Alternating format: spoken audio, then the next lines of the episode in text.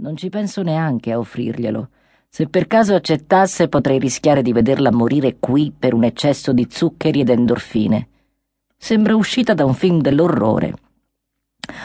Se io mi voglio nascondere dentro il grasso, lei il grasso l'ha stanato con il napalm. Ha le gambe come due stecchini con sopra un pezzo di stoffa che ricade male, il tronco della circonferenza del mio avambraccio, anzi, forse un po' più piccolo. Il viso, uno scheletro con della pelle sopra. Gli occhi sono due pozzi neri spalancati sull'orrore. Dio, che avrà fatto per avere quell'espressione lì? Le dico di sedersi, ma sembra non capire. Mi manda Somerset. Balbetta, indicando la porta e la scritta che c'è sopra, che pare l'insegna di un becchino. Mi manda Somerset. A noi piace. Nessuno ci darebbe una lira con questo nome, e io ci conto. Ah ah, faccio io. Si sieda, le ripeto. Lei niente. Stringe la borsetta un po' più forte al petto e resta attaccata allo stipite della porta con gli occhi spalancati. Mi decido. Sposto il tavolo per fare uscire la mia pancia, a saltelli spingo la sedia all'indietro e mi alzo. Appena mi vede in piedi, spalanca se possibile ancora di più gli occhi.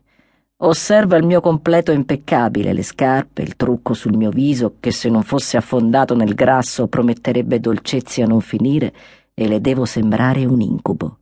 Che ci fa una modella dentro una cicciona? Lascia cadere la borsa e scivola sulla sedia. Con sollievo risbatto i miei 140 kg per un metro e 76 centimetri sulla sedia rinforzata. Ho l'affanno e ho anche fame.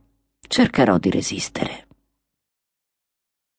Mi chiamo Dubois, Clelia Dubois cinguetta la ragazza con una vocina da passerotto. Le ho provate tutte. Polizia, carabinieri, psicologi, assistenti sociali, avvocati, non è servito a niente. A niente. E tutto come prima, tutto come prima, anzi peggio di prima. Tira fuori un fazzoletto e ci si tampona gli occhi.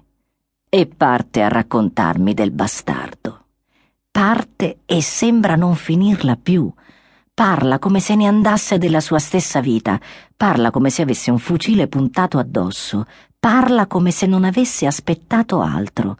Le trema la voce, le sudano le mani, ogni tanto si tocca la gola iperventilando, insomma sembra terrorizzata anche solo a ricordare. Alla fine del racconto non vedo l'ora che il bastardo mi conosca. Vorrei incontrarlo e inciampare, oh, to, proprio addosso a lui, lo soffocherei in un attimo. Tutto è iniziato con questa mail, mi dice passandomi un foglio spiegazzato.